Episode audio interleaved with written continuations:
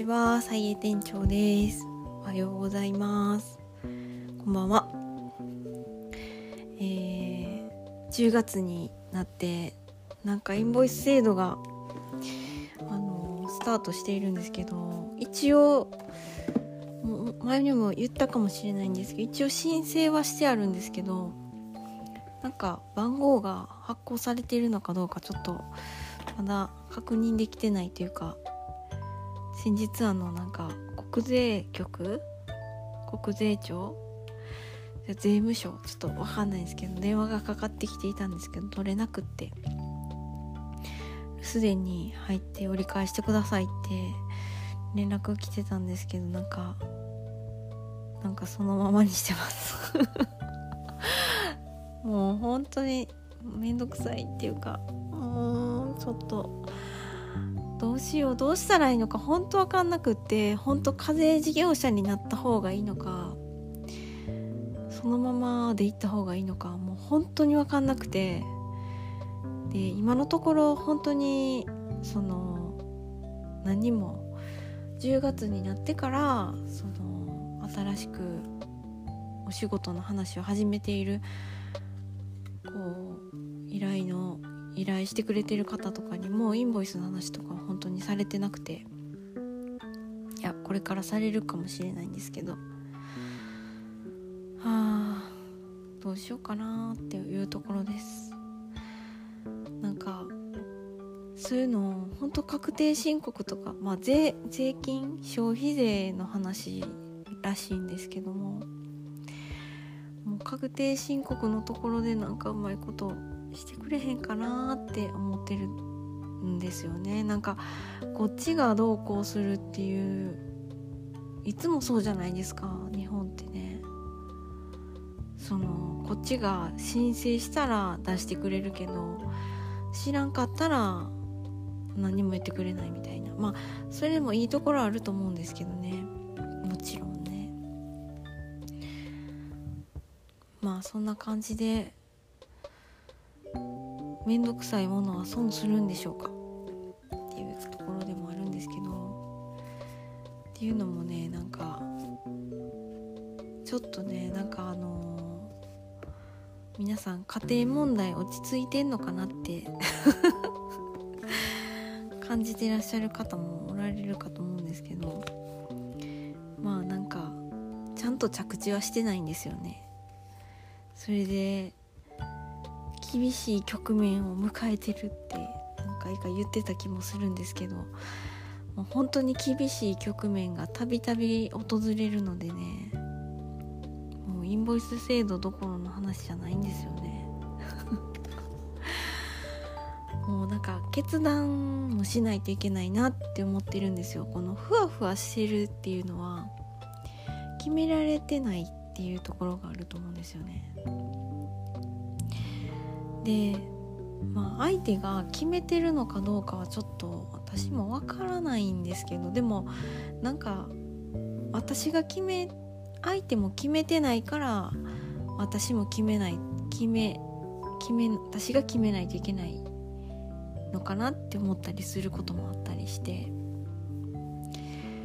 そんな感じで、えー、今もなお家庭問題で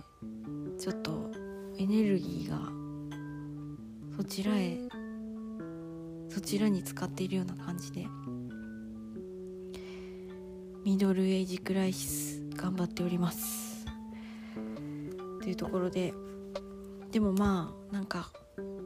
そのしんどいんでいろいろね視野を視野を広げようとしてあのいろいろ考えてるんですけどだから、うん、ちょっと何言おうと思ったか忘れちゃいましたけどまあ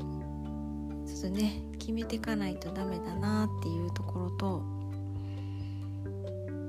ん、っていうとこですね。すいませんぼんやりした話で。まあそういうちょっと問題ってすぐに解決しないんだなっていうのも今回知りましたがでも何て言うかなそのお金があったら幸せとかそのよくできたパートナーだから幸せとかなんかあんまそういうのはもしかしたらどんぐりの全部どんぐりの背比べでその、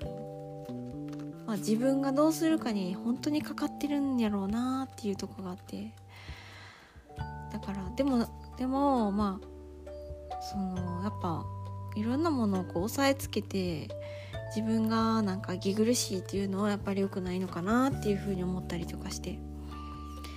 だから息苦しくないようにするためにこう、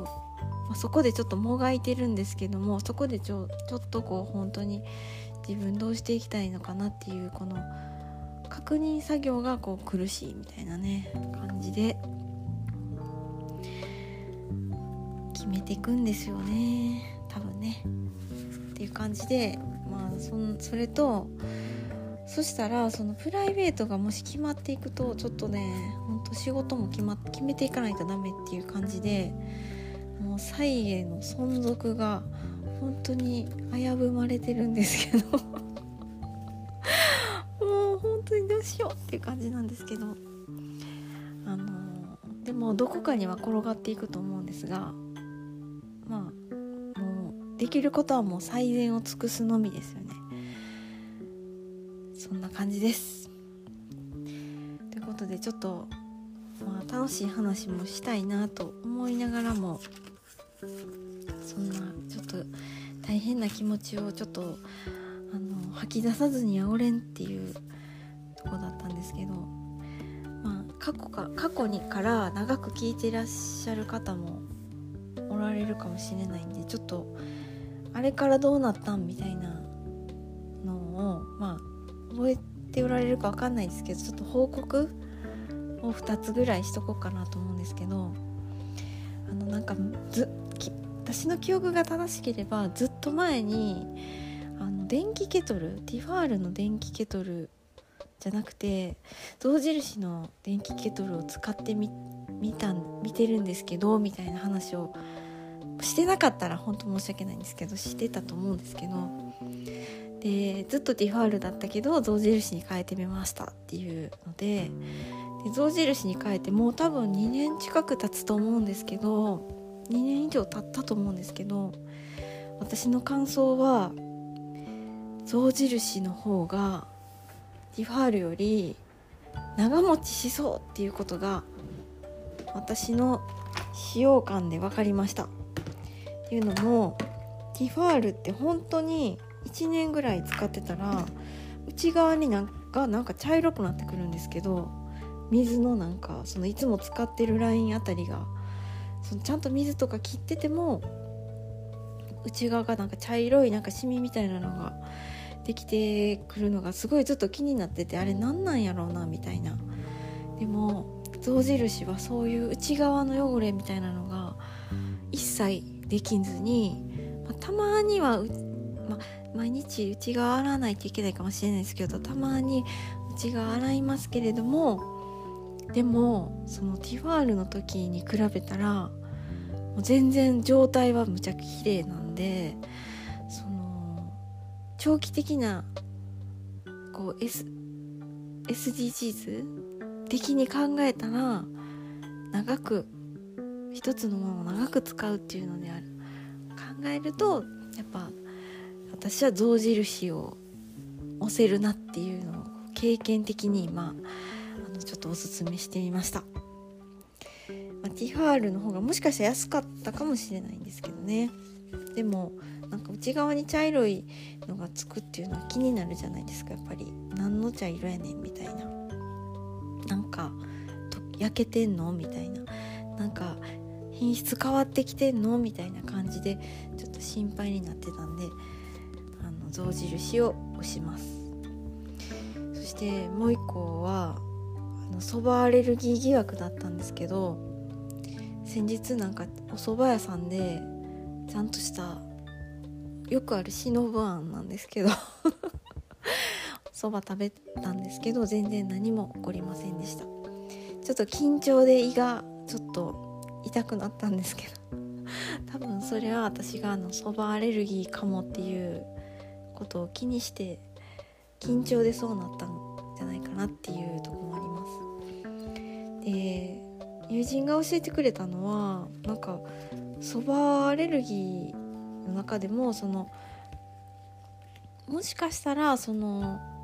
そば粉になんか混ざってたその何かそういう他のものに対して反応するっていうこともあったりとかまあ本当にたまたまコンディション的にそばを食べ過ぎてちょっとあの過剰に出てしまったとかなんかそんなことだったかもしれないんで私今度からはちょっとほどほどに食べていこうかなと思います。なんか加納栄光さんもめちゃくちゃアレルギー多いみたいなんですけど全部食べ食べへんかった。ら何も食べられへんぐらい食べられへんらしいのでなんかたまにこうちょっと間を置いたりしてあのアレルギー反応が出な出にくいように食べてるみたいなことをおっしゃってたんで私もちょっとそば食べれるっていうことであのよかったって思いました。なんか一生そば食べられへんかったらなんかちょっと辛いなって思ってたんで そんな感じです。ということで今日はあの、まあ、落ち込んでますけどもでも、まあ、何回もやってるんでそれでも元気です。そんな感じで、まあ、今年の年末もまたちょっとどうなるんやろうなって思いながらでもなんかあのそうやってこういう時に頑張ったらなんかいろいろポイント貯まっていくんちゃうかな。人生のなんかなんちゃらポイントくれみたいな感じなんですけど。でもそれは自分がそのなんかそうしたいからこう、まあ、ここで頑張るしかないからっていう感じであとまあお金とかもまた失うかもしれない。お金も左右も失うかもしれないんですけどまあその時はちょっとまた話していこうかな。話せば話せばいいんですよ。ということで、えー、今日も本当にお聴きいただきありがとうございました。しょうもない話でした。ということで、えー、さ皆さんも皆さんもなんか私すごい応援とかもされてて友達とかからもう本当にありがたいなって思って受け取ってます。がなんか今はちょっと人に応援するぐらいの力はちょっとないんですけどでもでもその時が来たらちゃんと周りの人にも応援したいなって思っています。ということで、えー、皆さんも頑張ってね。さようなら。